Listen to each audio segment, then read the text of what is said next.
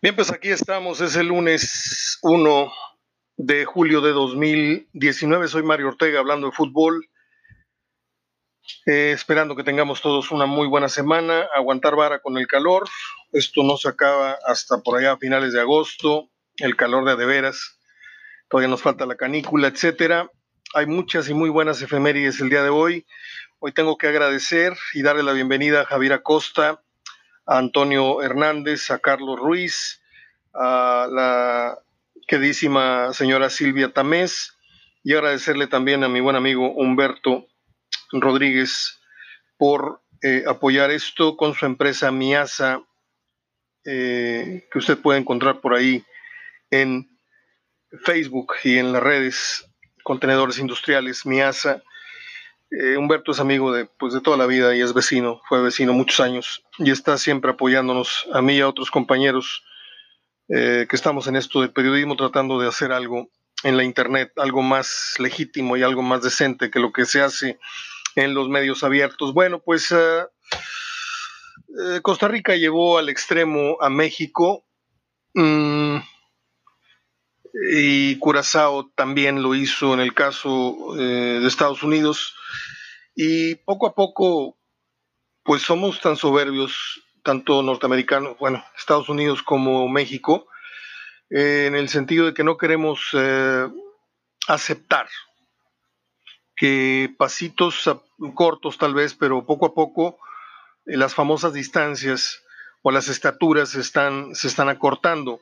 Nosotros no hemos crecido como creemos porque pues a pesar de que le hacemos partido de vez en cuando por ahí a Holanda, Alemania, Brasil, terminamos siempre dando las gracias eh, por, la oportunidad, pero eh, antes a los equipos de acá de la zona, eh, al contrario de lo que pasa con México, antes les metíamos de a 3, de a 4, de 7 y ahora las pruebas son muy contundentes la muestra eh, es esta, para mí sorprendente hasta el momento, Copa Oro. No tan sorprendente la primera ronda, sino lo que se vino después, que fue básicamente esta jornada del fin de semana, en donde gratamente quedamos eh, complacidos con el fútbol de Haití, con el fútbol de Curazao, decepción a Panamá.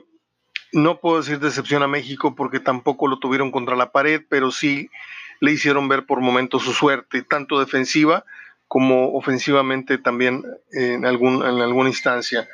Yo creo que usted y yo y todos estamos esperando una final entre gringos y mexicanos, como es casi siempre la costumbre. Este, esto se parece, no iba a que se parece mucho a la lucha libre porque pareciera que ya está arreglado todo hasta llegar al final y ahí sí una la ganas tú, otra la gano yo, pero no, no quiero faltar respeto a mis amigos que, creen en, el peje, creen en la lucha libre y creen todavía en Santo Claus. Entonces mejor no toco esos temas. Eh, nos gustaría esa final, definitivamente sí nos gustaría, pero yo creo que sería muy agradable que alguno de los dos eh, equipos chicos, comillas, o no comillas, como usted quiera, Curazao o Haití, rompieran el yugo y, dieran la sorpresa. Y aunque llegaran a perder la final, pues seguiría siendo una gran noticia que uno u otro llegaran a, disputar este título cuando al principio de la contienda nadie daba eh, dos pesos por ellos en, ventanilla. Eh, México. México está bueno, obviamente este no fue un gran partido, pero creo que fue mejor que los anteriores. Eh, por momentos México hizo dos o tres jugadas por ahí de, conjunto que no las había hecho en otros, en otros encuentros. Hay jugadores que están en buen nivel, hay otros que andan regulares. Eh, creo que el tema de Pizarro es muy interesante para, para, discutir. Y no hablo del Pizarro de Rayados, para que la gente tire no vaya a pensar que estoy hablando de Rayados. Estoy hablando del Pizarro eh, netamente eh, seleccionado nacional. Creo que Pizarro puede llegar a ser eh, ese eslabón perdido que ha tenido la selección desde que se fueron los grandes tocadores, los grandes cerebros, Tomás Boy, Galindo y otros que tampoco llegaron a hacer gran cosa en los momentos importantes. yo siento que a Pizarro le falta eh, un poquito más de tiempo en el horno. Creo que no ha terminado de madurar eh, su criterio. Eh, creo que siempre o casi siempre hace una de más. Le encanta conducir la pelota, la lleva muy bien cosida al pie. Todo está perfecto, pero creo que entre el pasarla a tiempo, el disparar a tiempo y con más criterio y con más fuerza, porque siempre la quiere hacer de salón, siempre la quiere poner abajo en el ángulo o arriba en el ángulo. a veces hay que, hay que me gusta cuando eh, eh, esa clase la, la, pone al servicio del equipo, eh, cuando cachetea esos centros y, se anticipa el defensa y, así le hemos visto dos o tres o cuatro goles, o cuando anota su nombre en, la asistencia de un gol con un buen pase, pero a mí me sigue quedando de ver Pizarro, ¿sí? Con todo y lo espectacular que puede hacer verlo ahí con la greña volando y con la vincha que lo trae muy preocupado a él porque se la quita y se la pone y se acomoda el pelo. Este tipo de cosas yo las perdono porque son chamacos y, constantemente se están volteando a ver a la pantalla y se miran a ver qué tan rebeldes se ven o, qué tan bien o qué tan guapos, no sé. Pero bueno, se les entiende, están en la barrera de los veintitantos, todavía ni siquiera huele los treinta y aún así hay, hay, hay futbolistas que después de los treinta todavía se siguen hermoseando ellos a sí mismos eh, digo, hermoseando a sí mismos, quito lo de ellos, eh, porque pues la cámara, la cámara seduce mucho. Eh, yo lo dije y lo reitero, porque eso no se trata de echarse para adelante y para atrás, no, hay que sostenerse en un punto de vista. Para mí la Copa Oro no tiene gane, porque si no llegas a la final y la ganas contra los gringos, hiciste muy mal torneo. Si llegas a la final con los gringos o con Panamá o con el que esté y la ganas, pues era tu obligación. Yo aquí en este sentido no le doy a México ni le quito. Creo que es un torneo mm, de conocimiento. El Tata está conociendo el medio al que llegó, está conociendo la idiosincrasia, la mentalidad, el, eh, el temperamento, las ganas, los que están levantando la mano. No es por una encuesta popular, es por levantar la mano, por, por querer llamar la atención de su nuevo entrenador eh, está enfrentando un, torneo con muy serias ausencias, está enfrentando eh, las primeras indisciplinas. Eh, ha, publicado, ha, declarado que, Herrera no regresa, en tanto no, no, no, no ofrezca una disculpa una explicación congruente. el mismo caso del Tecatito. Vela ya le dijo, pues este, aquí está mi teléfono, ahí cuando quieras platicar conmigo, algún consejo, me llamas. se le han bajado varios del barco, varios que él seguramente tenía contemplados en su maqueta a la hora que le ofrecieron el equipo. Dijo, no, mira, yo juego por aquí con este y con este. Y nada que esos, por lo pronto, tres, Tecatito, Herrera y Vela, pues que son bastiones o eran bastiones de un cuadro titular en potencia, pues no los tiene. Entonces, a esto sumado o aunado a las lesiones, eh, pues le cambiaron totalmente el, mapa de, de lo que es un torneo que hasta el momento lo ha ido avanzando no lo ha jugado muy bien, pero en la Copa Oro con estos rivales eh, jugando a medios chiles te da para eso y más. Viene lo bueno, viene lo bueno porque este enfrentamiento con Haití parece muy fácil, como toda la Copa América parece fácil para Estados Unidos, para México, pero no lo va a tanto. Por ahí México da una buena actuación y pone en su lugar, en un lugar históricamente lógico, le mete tres, le mete cuatro, pero cuidado porque por ahí ya se, se mostró que eh, hay sorpresas en esta Copa y México se puede llevar una sorpresa, no al grado de perder, porque no creo que pierdan el partido. Y, a lo mejor me estoy arrepintiendo este, después de, de, ver el partido y me estoy diciendo, pues no, no lo creía y pasó, ojalá no. Pero yo creo que se puede llevar una sorpresa en el sentido de que pueden ser más exigidos. De Costa Rica yo lo esperaba, por varias razones. Es un clásico para ellos, hay un pique histórico y aparte tenían un técnico que nos conoce muy bien. Acá yo espero que le den pelea a México.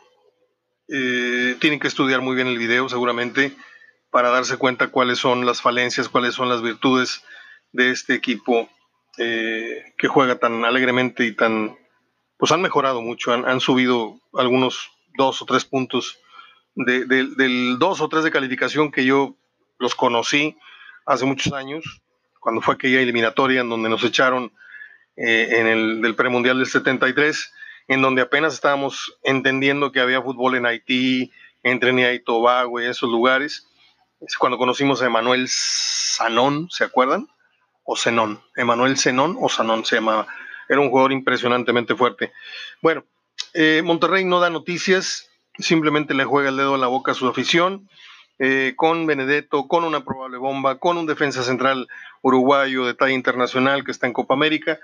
Pero lo cierto es que Monterrey está en problemas, eh, bueno, perdieron el, partido de preparación con Atlante, sale inmediatamente don Jorge Urdiales a educarnos a todos, diciéndonos que pues, es un partido para aflojar, eh, dice que no hay amistosos, que es un partido y que no hay que hacer, bueno, eso no lo dijo, eh, simplemente nos dijo que era un partido para aflojar, dándonos a entender que desde su criterio como directivo y exdirectivo del Monterrey, pues no tiene ningún problema, no tiene ninguna cosa a considerarse más que pues salieron a, aflojar las piernas. Yo difícilmente, si aflojo las piernas ante un sobrino y nos vamos a jugar al parque, yo difícilmente me voy a dejar ganar, por más tieso o por más desencanchado que ande. Pero si para él y para ellos y para otros perder contra el Atlante de una división inferior es poca cosa, pues está bien. Bueno, pues Tigres eh, está haciendo igualmente pretemporada para eh, enfrentar su primer partido oficial, que es el campeón de campeones ante América la próxima semana. Y ese juego va a estar más, más competido que el que Monterrey jugó el fin de semana para aflojar las piernas. ¿eh? Eso sí se lo digo. Y Tigres estaría, pues creo que conquistando su cuarto campeón de campeones al hilo. Para mí no representa gran cosa. Para los Tigres, para los seguidores y para la institución debe serlo porque cualquier cosa que esté en competencia eh, debe de tener un valor y deben salir a ganarlo, me queda clarísimo. Eh, me da mucha pena esto que está pasando con, con el muchacho este que provocó la, el accidente, la tragedia, eh, Joao Malik se llama. Me da mucha pena no por él, yo por mí que lo refundan, este, francamente. Me da mucha pena por, por lo que pasa en nuestro país, en donde se habla de que pudiera salir libre en base a una fianza y en base a que tan pronto se dio el accidente, rápidamente él y, o su copiloto se dedicaron a limpiar eh, el coche eh, tirando las botellas de alcohol que traía. No sé si eran cervezas, vino, lo que fuera. Eh, alguien se las llevó, las fueron a tirar lejos. Un testigo presencial del accidente dice que así fue y ahora se habla de que no hay cargos graves, etcétera. Yo no entiendo. Yo no entiendo si tú vas eh, en estado de ebriedad, si tú chocas a la velocidad que chocaste a digo, le pone más, más drama al asunto que hayan sido recién casados, pero puede haber sido yo, pudo haber sido usted, pudo, pudo haber sido mi, mi, mujer con los dos niños, con mis nietos. La tragedia no tiene que ver con que hayan sido dos, repito, recién casados, tiene que ver con la imprudencia de, ir a esa velocidad a tan temprana hora de, la mañana, eh, la, imprudencia de no, no comprender, ah, otra, que tan pronto se dio el accidente, este, dice este testigo que eh, el futbolista sale del coche, ve lo que provocó y se tira al pasto y lo único que él eh, atinó a decir es, soy futbolista, soy un futbolista, como, como, como queriendo salir de la pesadilla en la que hoy se, metió, pero en la que desgraciadamente el dinero lo podría eh, sacar.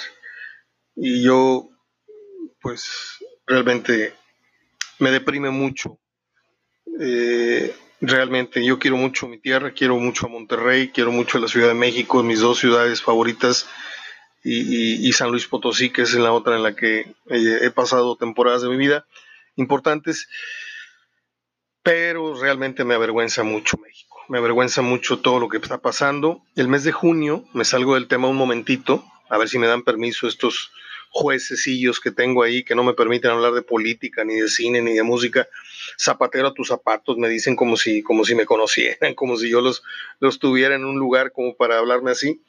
Eh, pero no importa, yo aquí les hablo eh, a ustedes porque sé que me permiten de pronto dar este, este viro, este viraje. Eh, nada más para darles una idea de lo mal que estamos. Y a mí no me importa si el señor tiene un año en el cargo o tiene seis, seis semanas. El mes de junio, que acabamos de terminar, es el mes más violento en la historia de México. El más violento de toda la historia de nuestro país. Murieron 70 personas asesinadas cada día. Nomás para que se den un quemón. ¿Sí? Y esto lo comento porque me informo desde las cinco y media de la mañana que estoy oyendo noticias eh, en radio y oigo a líderes de opinión de la radio de, México, a otros no los oigo, a López Dóriga no lo oigo, al otro sí lo oigo, oigo a Chumel, al otro sí, al otro no. Y yo trato de, si usted no tiene tiempo, pasarle esta información, esta, estas, estos comentarios ya comprimidos de lo que escuché. Bueno, pues eh, creo que es todo.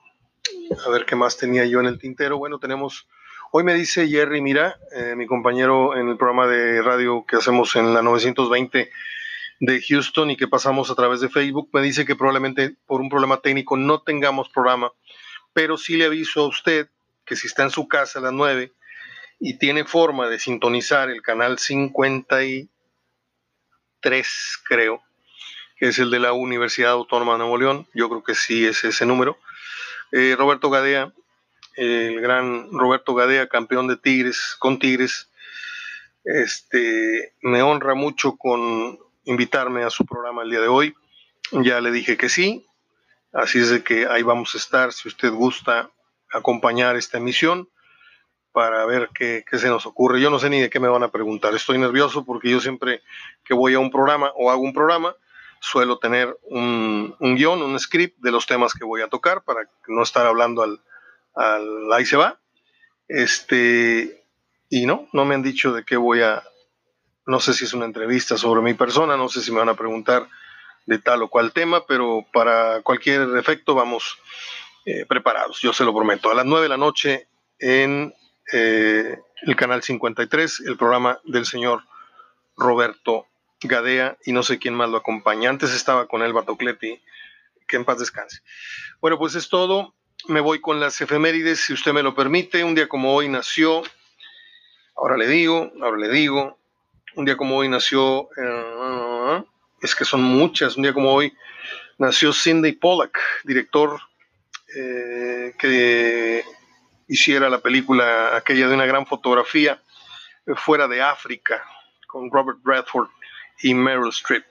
Esto fue en, y le ganó un Oscar para, para ello en 1985. Él murió en 2008, desgraciadamente. Un día como hoy nació aquella güerita que salía, a mí me caía regorda, este, Debbie Harris, la famosa blondie que cantaba Call Me, eh, y otra que se llamaba, ¿cómo? Uh, Heart of Glass, Corazón de, de Cristal. Eh, en 1952 nació un actor que me cae, pero bastante mal, pero pues tengo que reconocer que es de una gran trayectoria. Él se llama Dan Aykroyd, que es director, compositor, porque también le pega la música, dicen este, actor canadiense, yo no sabía que era de este país, oriundo de este país, pues que era gringo, Dan Aykroyd, que por supuesto lo recordamos en dos películas, una muy simpática, Los Ghostbusters, y la otra muy seria, en donde sale de hijo de Miss Daisy, en aquella famosa eh, película de Morgan Freeman, eh, y no me acuerdo cómo se llamaba la actriz, la señora, se me olvidó el nombre en este momento, Driving Miss Daisy, el chofer y la señora Daisy, hoy cumpleaños Dan Aykroyd. En 1961 nació la princesa, la princesa Diana de Gales, que murió en un, comillas, accidente el 31 de agosto del 97 en París. Yo cuando, cuando tuve la oportunidad de estar en París para el Mundial de Francia, lo primero que pedí fue al taxista fue que me llevara a ese lugar en donde hay un monumento, hay un, a la entrada del túnel. Se me hace un nudo porque recuerdo ese momento y, sentí algo ahí en ese, sitio. Y pues casi todo el mundo sabe que a la princesa Diana la mataron esa noche en el túnel, por muchas razones.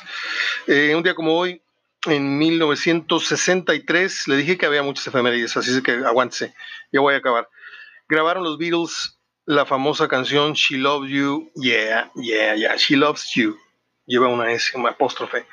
Yo tenía un maestro que era músico que dice que en los toquines o en las tocadas estas que se hacían en los años 60, principios 70, este, en donde estaba el rock en español, aquí en Monterrey, en muchos lados, muy fuerte. Eh, había un borrachín que se, se, acercaba y les pedía que se aventaran la de Chiloscu. Y pues mi maestro decía, José Luis Garza decía, pues Chiloscu, ¿esa cuál es? Sí, esa que dice Chiloscu, yeah, yeah.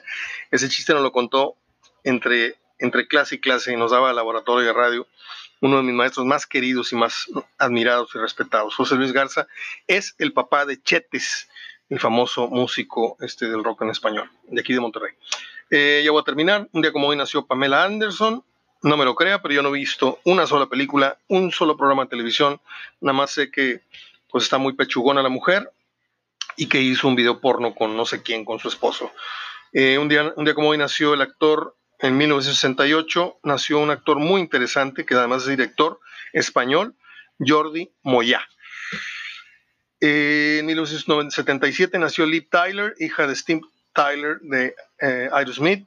Eh, un día como hoy murió Michael Landon, aquel actor que se le Bonanza. Un día como hoy murió Robert Mitchum, uno de mis actores favoritos del viejo cine, del que me enseñó mi papá a ver hace mucho tiempo. Eh, un día como hoy nació uno de mis actores consentidos, Walter Matthau, que hizo dos o tres películas muy, muy memorables, o bastante memorables para mí, con Jack Lemmon ya en su parte final. Eh, un día como hoy murió Marlon Brando, eh, el famosísimo actor que está además, créame, está de más decir las películas más famosas de él, pero yo le tengo un dato del último tango en París. Si no la ha visto, mejor no la vea, está muy fuerte hay una escena de una violación en donde la actriz no le avisaron que la iban a violar de a de veras. Así de grueso estuvo el tema con el último tango en París. Gracias, Javier Acosta, Antonio Hernández, Carlos Ruiz, Humberto Rodríguez y doña Silvia Tamés por acompañarme desde hoy, Humberto desde hace dos meses, y a todos los demás, a todos los demás eh, amigos, eh, a Juan Antonio Garza, a César, a Rick, a Frank Diego, a todos, a todos los que me han estado acompañando durante estos meses apoyando el proyecto HDF Radio. Los espero hoy a las 9 si tienen ustedes tiempo y si les da la gana en el canal 53 en el programa, en el programa de Don Roberto Gadea, que no sé cómo se llama, disculpas, pero ahí voy a estar. Abrazo de gol, hasta el día de mañana.